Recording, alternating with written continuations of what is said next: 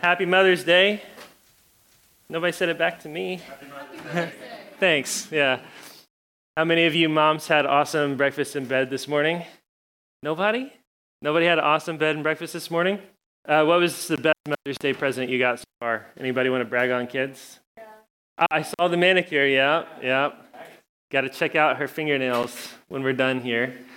How many of you guys who were setting up this morning noticed that I didn't come in until like 9:30 or so?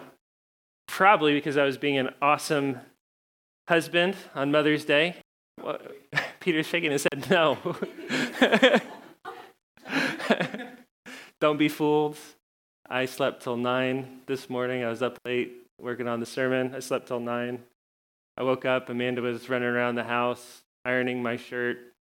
And kids were going crazy. Then I spanked like three of them. And um, so, yeah, happy Mother's Day. uh, I, I, do want to talk about Mother's Day um, this morning, not the end times, like Ben said in the group chat or wherever. Uh, let me ask a question. Mother's Day is meant to honor mothers, right? Meant to honor motherhood. Does anybody know when Mother's Day began or when it was founded? Anybody have a clue when or why or where or how or anything? Is it Hallmark? It's not a Hallmark holiday, but Hallmark took it over. So the person who founded it was a, a, uh, a single childless woman um, who was obsessed with her mom, and she pushed for it. Um, and uh, by the time that she was nearing the end of her life, she was trying to kill it and end it all because of how it become hallmarkified. Um, that is an interesting fact about it it actually began, the movements, there are various movements for Mother's Day that began in the 19th century, um, mostly in anti war uh, movements like that. So was, originally there was like a Mother's Peace Day that began where you'd hand out carnations and, you know, it'd be about world peace, stuff like that. But Mother's Day as we have it came to us in 1914 by decree of Woodrow Wilson. Now, fun fact what else happened related to motherhood in 1914? Any guesses? Yeah, that may be true, but that's not what I was thinking of. You're probably right about that. I trust Caleb on that. Smart kid.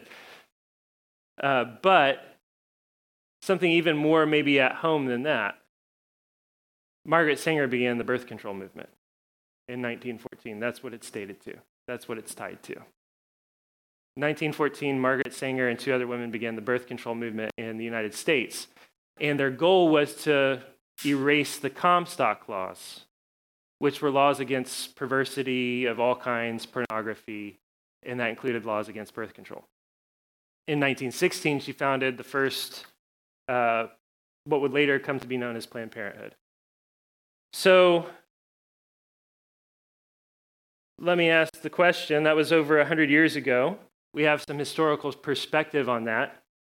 Is it a coincidence that Mother's Day and the birth control movement were started in the same year? Maybe. Do you think it's a coincidence? Do you think there might have been something in the air, something happening, something going on at the time? Uh, let me tell you a fact that you can watch for once you know it's real. And once you know it's real, you'll see it in other places. It's true, like on a big sociological scale. It's also true, like on a small individual scale. And that's that the things that you tend to sentimentalize and romanticize are things that you don't actually love. Things that society tends to romanticize and sentimentalize are things that society doesn't really love but knows it should and feels guilty about places where we have a bad conscience about things we know we ought to really love and truly love, we tend to manufacture a fake love that is sentimentalized and romanticized. Those things go hand in hand. And here's an example of that. Uh, the Victorians were notorious and famous for all kinds of things. You think Victorians, you think of all kinds of things, right? One of the things the Victorians were notorious for was sentimentalizing children and childhood innocence and the romanticism of childhood. If you think about Dickens, think all you need in your head is just like Tiny Tim, right? God bless us, everyone, right? Perfect little angelic Tiny Tim. Those types of characters are all throughout Victorian literature. Why would the Victorians be so focused on romanticizing and sentimentalizing young childhood innocence? Well, the Victorians also sent their children to work in factories and in coal mines at the age of five. They sentimentalized and romanticized the things that they were destroying. That's just a true thing that we do. Okay? So, do we, uh, years downstream of Margaret Sanger and the advent of Mother's Day, do we really honor motherhood in America today? Let me tell you some stats that came out just this past week. Birth rates in America have dropped 19% since, guess the year. 1914? No, 2007. Yeah, I was hoping you would say that. I was hoping you'd say that. 19% is a big number, right? 20% drop in birth rates since 2007. In 2020, we had the lowest birth rate in American history. And that's not just a pandemic thing. It, we all know that the pandemic influenced that number to be as low as it is. But it was a part of a trend line that was moving down. It's actually not that far off the trend line. Do you know what the birth rate is? According to the New York Times, it's 1.6.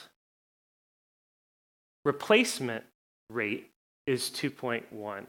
That's the number of kids you have to have to replace each other, like a family has to have to replace each other, right? 2.1 per family. 1.6 is death decline, population decline. Below 2.1, you're dying as a civilization. You're aging and declining. That's what it means. 25 states last year, 50% had more deaths than births, more coffins than cradles. It's never happened before. I was uh, reading an article that came out in the Atlantic just last Sunday, and this is how it begins. And this is something that's sort of going on parallel to this, okay? To be a working mother during a global pandemic is to be constantly torn between your kids and your clients. At times in the past year, Amy Conway Hatcher, a lawyer at a big firm in Washington, D.C., would overhear her two children having dinner with her husband and not be able to join them because she was working 80 to 100 hour weeks on a big case. For Allison Fasto, having it all meant listening to her six year old sob and bang on her door in search of comfort and not being able to give it to him because she was in the middle of an important call. Quote, the distance that you have as a parent working outside of the home keeps you from seeing these things, she told me. And then she started to cry. Parents might tell themselves, My kids love their nanny, they love their teacher. But sometimes, in moments of anxiety and uncertainty and stress, Bastow said, there really, real, there really is no replacement for mom and dad. Last spring, Molly Quigley was working seven days a week as the communications director for Clyde's, a restaurant group in D.C. Many days, too, she was in tears. Meanwhile, her three kids were posted up all around her doing Zoom school. Quote, I was just like yelling at everybody all day long, she told me. My six year old wasn't staying on his Zoom class, and I finally realized I just can't do it all. The article goes on to discuss the tension that these moms feel and other moms have felt during the pandemic, and the realization being forced on them that their kids actually need them more than they thought they did, leading to a desire to downshift. And that's the word that the Atlantic uses to downshift, to move from these big full time positions into part time positions. But feeling the tension of how that's going to impact them all career wise long term. And the article is warning women about downshifting because it's going to impact your career and increase the wage gap between men and women and all these things. These are the tensions we all feel. Right? These are the pressures that we all feel. We've inherited a world of two incomes and control and ambition and romanticizing and sentimentalizing motherhood at the same time. And so here we are. Way downstream of Margaret Sanger, way downstream of Woodrow Wilson, there's no turning back the clock and going back to the way things once were. What do we need to understand from God and His Word if we're going to grasp a healthy view of motherhood this morning? I just want to go over some basic, obvious truths. The kinds of truths that should be obvious, the kinds of truths that should be uncontroversial, at least in the church, and they're just from Genesis. So I want to start in Genesis chapter 2, beginning in verse 15. And you can turn there with me if you want. Um, it's not going to be on the screen because I was late in getting the passage to Seth, like literally 15 minutes before the service. I was like, oh, yeah, this is the passage. So Um, I told him not to worry about it. Let's pray uh, while you're turning. Father, we pray this morning that you would give us tender hearts to you and to your word, and that you'd open us, open our eyes to see the beauty and the glory and the joy and the difficulty and the pain of motherhood. And I pray that you would help us have faith for it and help us to love the mothers in our lives. In Jesus' name, amen. So, Genesis chapter 2, beginning in verse 15. Then, sorry, the first word is the, not then. The Lord God took the man and put him in the Garden of Eden to work it and keep it. And the Lord God commanded the man, Adam, saying, You may surely eat of every tree of the garden, but of the tree of the knowledge of good and evil you shall not eat. For in the day that you eat of it, you shall surely die. Now, pause there. I want to point out just two things. The first thing is that God made Adam first, and God gave Adam work to do. That work was to cultivate and keep the Garden of Eden. Okay, that's the first thing. God created Adam, God created, gave Adam work to do, and that work was gardening. The second thing is that Adam was given the freedom to enjoy the fruit of his work. So Adam was created to work, and Adam was given the privilege of enjoying the fruit of his labors. Okay? Two things right there off the bat. Now let's keep reading. Then the Lord God said, It is not good that the man, Adam, should be alone. I will make him a helper fit for him. Now, out of the ground, the Lord God had formed every beast of the field and every bird of the heavens and brought them to the man to see what he would call them. Whatever the man called every living creature, that was its name. The man gave names to all livestock and to the birds of the heavens and to the, every beast of the field. But for Adam, there was not found a helper fit for him. So the Lord God caused a deep sleep to fall upon the man. And while he slept, took one of his ribs and closed up its place with flesh. Then the rib that the Lord God had taken from the man, he made into a woman and brought her to the man. Then the man said, This at last is bone of my bones and flesh of my flesh. She shall be called woman, because she was taken out of man. Therefore, a man shall leave his father and his mother and hold fast to his wife, and they shall become one flesh. And the man and his wife were naked and not ashamed. Now, two things about this I want us to notice. First thing is explicit, the second thing is implicit. The first is that Eve was created to help Adam in his work. Adam was created to work, to keep, to tend, to cultivate, to subdue the earth. He couldn't do it alone. He needed a helper. So Eve was created to be his helper. helper. Second, Eve was created so there could be fruitfulness in the human race. Every living thing God created, he said to it, be fruitful and multiply. But how could he say that to Adam alone? He couldn't, unless he made a helper fit for him. Someone who fit in every possible way. And yes, the Hebrew means every possible way. So Eve was created to bear children. Those realities are at the heart of our identities, the heart of who we are. They define us as men and women. Men are made for work, women are made for work the work of helping their husbands and bringing life into the world. And those realities are reflected in our bodies. Men are taller than women. I was really hoping that Bart Blaylock would show up today and he'd say, Have you seen a woman that looks like Bart Blaylock? Instead, I have to ask Ben to stand up and just kidding. Men are taller than that was not a nice joke. I apologize for that. now look, hey, that's important to point out because we're talking big generalities here, right? And there are, uh, we're talking generalities, there are always going to be exceptions and things that are different, right? There's only one Bart Blaylock around that's six five and a massive specimen of a man, right? But it's still true, right? Men are generally taller than women. Men generally have broader shoulders than women. They have more testosterone coursing through their veins that makes us stronger, generally speaking, right?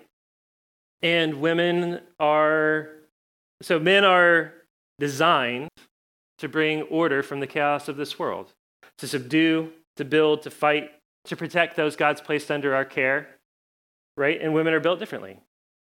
Women are built to bear children, designed precisely, uniquely, beautifully to bear and to nurture children.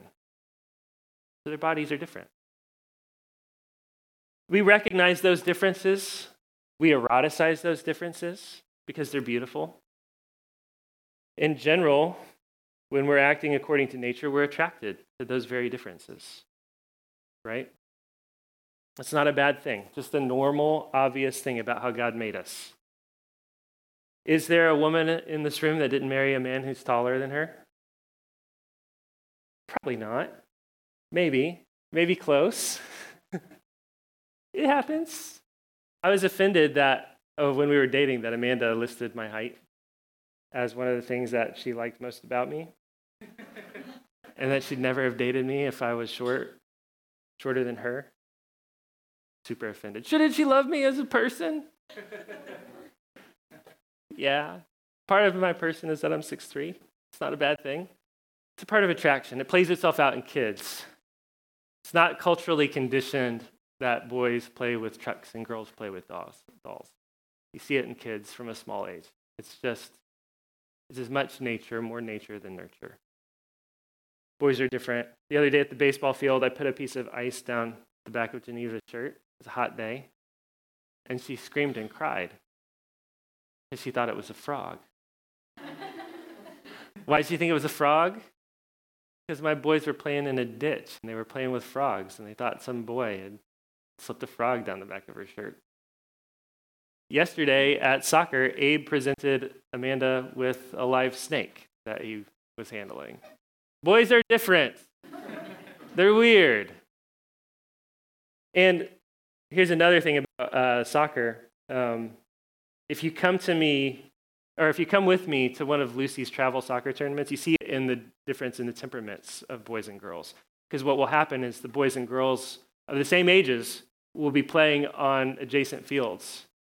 And my goodness, is there a difference in how the boys play and how the girls play? It's crazy. It's just completely different. And it's not just speed and strength and skill. It is in some ways those things, right? Even at younger ages. But it's also just mentality. The boys are killers. They're just killers. They're so aggressive compared to the girls. Like it's like shocking to me. I'm so used to watching girls soccer that I look over and watch a, a boys game. I'm just like, whoa, like, sheesh, dial it down, guys. Like somebody's gonna get hurt, right? And then I, and then yeah, and then Peter tosses his hand, and I'm like, yeah, all right, yeah, all right. These are boys. Go hurt each other, kids. Like, let's go. And I know there are differences, right? Like if I were picking a softball team from this room, uh, there are a handful of women in here I'd pick over most of the men and boys, right? Did I take Lucy over most of you? Okay, and Lucy's never played softball. There are differences. Okay, that's okay. We're talking about generalities here. We're talking about big picture things that are generally true and beautiful. But if it's beautiful, what's the problem? What happened? Where did it go wrong? Why is it so hard to love?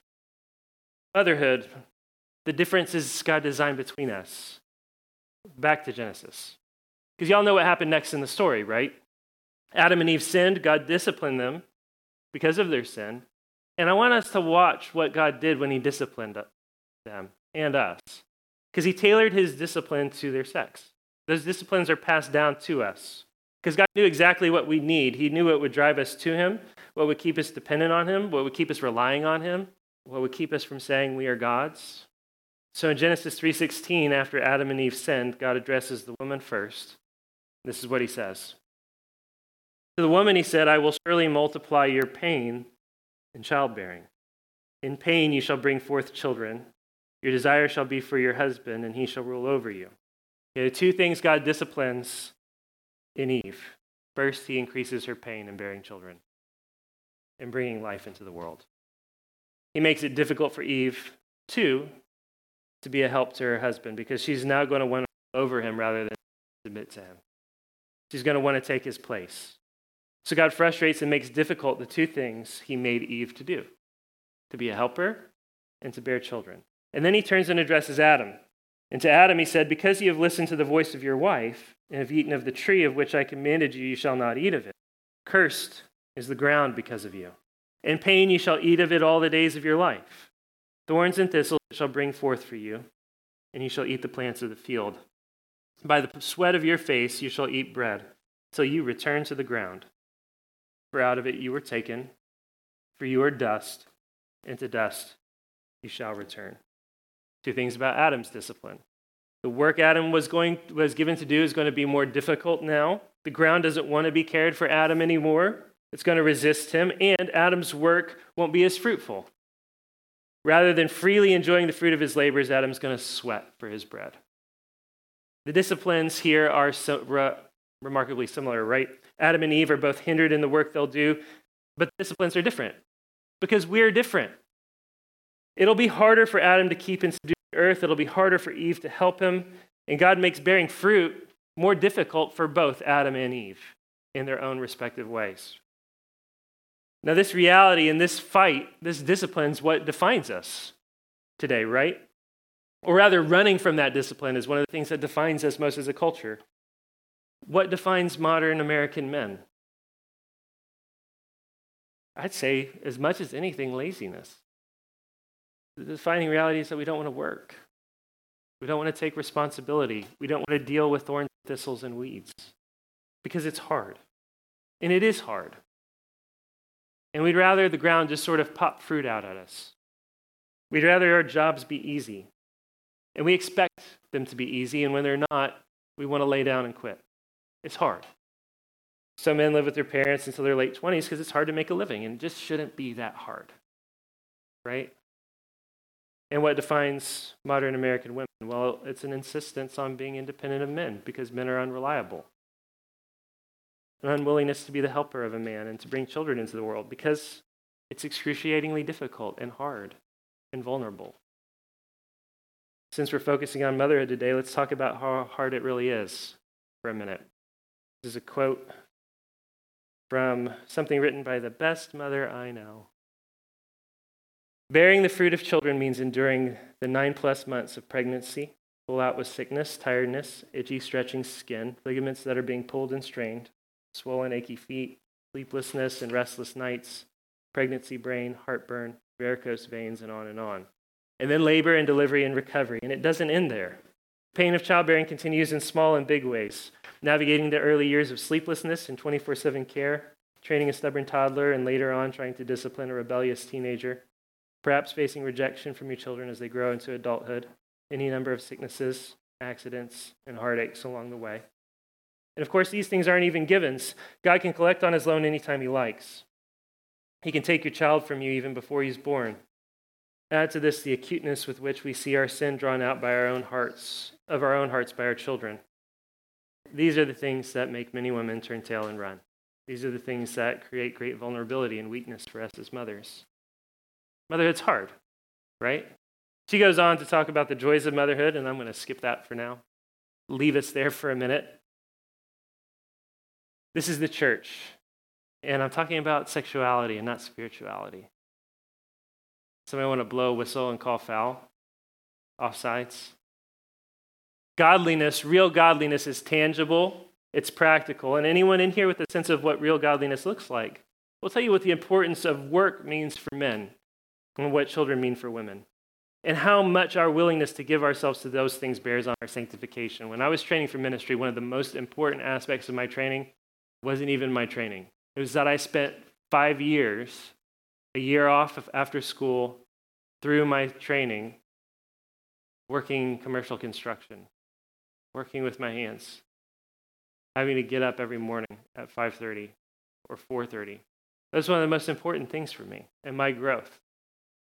We don't need circumstantial evidence to prove that fact either. God tells us this actually. He tells us this in a couple different places. In 1 Timothy 2, speaking of women, he says, But women will be preserved or saved through the bearing of children if they continue in faith and love and sanctity with self restraint. Now, what on earth can that mean? It can't mean that having children and raising children earns you God's salvation, right? Jesus came to save all sinners, men and women alike, not saved by works, but by faith. So, what does it mean? It means that bearing children is central it is crucial to how God keeps and sanctifies and preserves and protects the women he's saving. For many, that means the children you actually bear and raise. For, mother, for others, it means not being able to bear your own children for any number of, re- of reasons. But in all cases, it is crucial to what it means to be a godly woman. You can't simply be a godly person. You have to be a godly woman, and I have to be a godly man. Throughout 1 Timothy, God makes a distinction between masculine piety and feminine piety. There's a list of qualifications for what it means to be a godly man and a list of qualifications for what it means to be a godly woman. And there's a ton of overlap because we, we are a lot alike. But there are places where, there, where it's different. This is what uh, God says about an aging widow who's to be supported financially by the church. A widow is to be cared for only if she's not less than 60 years old, having been the wife of one man, having a reputation of good works, and if she's brought up children if she has shown hospitality to strangers, if she's washed the saints' feet, if she's assisted those in distress, and if she's devoted herself to every good work. That's different than the qualifications for men. In fact, quite literally, the verse above this deals with men in a very different way. But if a man does not provide for his own, and especially for those of his household, he has denied the faith and is worse than an unbeliever. A man must work and be able to provide for his family, or is worse than an unbeliever. A self disciplined life is a life given to good work. And every man who knows the satisfaction of a hard day's work knows the way God uses simple, unspiritual tasks to help us grow. When we give ourselves to work, we can't just sit around being self absorbed blobs, right? When we're striving against the thorns and thistles, we don't have time to be wasted on sin. We don't have the strength to give to our lusts. We're tired at the end of the day not restless, looking for restless pleasures. We're disciplined to take responsibility for ourselves and others. These are the ways God works in men through the ordinary physical discipline of work. And it's hard to get motivated to do it because thorns and thistles stink. But also, it's complicated because it's what we're made for. And there's no greater joy than giving yourself to work and seeing a job well done. God works the same way in child rearing for women. Having little ones to attend to and a house to manage changes things. God knew what he was doing when he looked at Adam and said, It's not good for man to be alone. Adam needs help. Men need help. Men need women. That's what it means. And women need men, especially once you put children in the mix. That's when we realize how much we need each other. So we want to honor motherhood and the moms among us, right? A couple things that we can do. The first thing is get a right view of the high calling of motherhood all of us in here, a right view of the high calling of motherhood. We all tend to look down on motherhood and think of it as a nothing. Ian made a joke the other day. Oh, what do you do? What do you do? Mom? Oh, you do nothing, right? He thought that was pretty funny. It wasn't quite like that. Amanda says. Amanda's defending him. it was a joke, right? But it's a it's a joke for a reason. Here's one little bit of corrective perspective for you. I've read more quotes in this passage from Not the Bible, or in this sermon than from Not the Bible than any other sermon. I'm going to do a little bit more. This is from an essay published in 1910, four years before Mother's Day and Margaret Sanger. Our race has thought it worthwhile to cast this burden on women in order to keep common sense in the world the burden of raising, rearing, bearing children. But when people begin to talk about this duty as not merely difficult, but trivial and dreary, I simply give up the question. For I cannot, with the utmost energy of imagination, conceive what they mean. When, do- when domesticity, for instance, is called drudgery, all the difficulty arises from a double meaning of the word. If drudgery only means dreadfully hard work, I admit the woman drudges in the home as the man might drudge at his job. But if it means that the hard work is more heavy because it is trifling, colorless, and of small import, then as I say, I give it up. I do not know what the words mean. To be Queen Elizabeth within a definite area, deciding sales and banquets and labors and holidays. To be some person, I don't know who they are, within a certain area, providing toys, boots, sheets, cakes, and books. To be Aristotle within a certain area, teaching morals, manners, theology, and hygiene. I can understand how this might exhaust the mind, but I cannot imagine how it could narrow it. How can it be a larger career to tell other people's children about the rule of three and a small career to tell one's own children about the universe? How can it be broad to be the same thing to everyone and narrow to be everything to someone? No, woman's function is laborious, but because it is gigantic, not because it is minute. I will pity Mrs. Jones for the hugeness of her task. but I will never pity her for its smallness. Get a right view of the calling of motherhood. Big and it's beautiful and it's weighty. Two, get a right view of the gift of children. Psalm 127 Behold, children are a heritage from the Lord, the fruit of the womb a reward. Like arrows in the hand of a warrior are the children of one's youth. Blessed is the man who fills his quiver with them. He shall not be put to shame when he speaks with his enemies in the gate. Three, mothers have faith for the work. Not just the work of having kids, but of raising them and loving them and disciplining them. And trust God, who richly rewards those who fear him. For husbands, be the kind of man that makes your wife feel safe and protected. Fathers, discipline your children to honor their mother and don't tolerate disrespect of her. Single women, embrace the beauty of your femininity. Learn to embrace it with grace and modesty. It's God's gift to you. Single men, be the kind of man that would make a woman feel safe. Safe enough to be vulnerable, bringing a baby into a hard, harsh world. Which is not to say be safe so much as it is be the right kind of dangerous. And children, which is everyone here. Everybody here got a mom? Yes? Yay? Yeah? Anybody an exception to that rule? You have a mom. Proverbs 10:1 says this. A wise son makes a glad father, but a foolish son is a sorrow to his mother. How do you make your mother happy? Don't be a fool. Get wisdom. How do you do that? Here's an assignment, kids. Read Proverbs 1, 7 to 9, and it'll be a good start. Let's pray. Father, we all feel a lot of pressure, the pressures of our lives, the realities that we face, the difficulties of being mothers and fathers and sons and daughters in a world that's at war with you and at war with the way that you made it.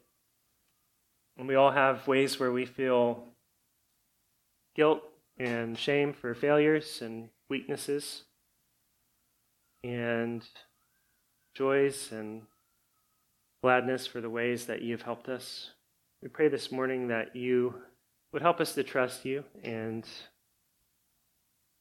to bear with the difficulties of this world in a way that honors you.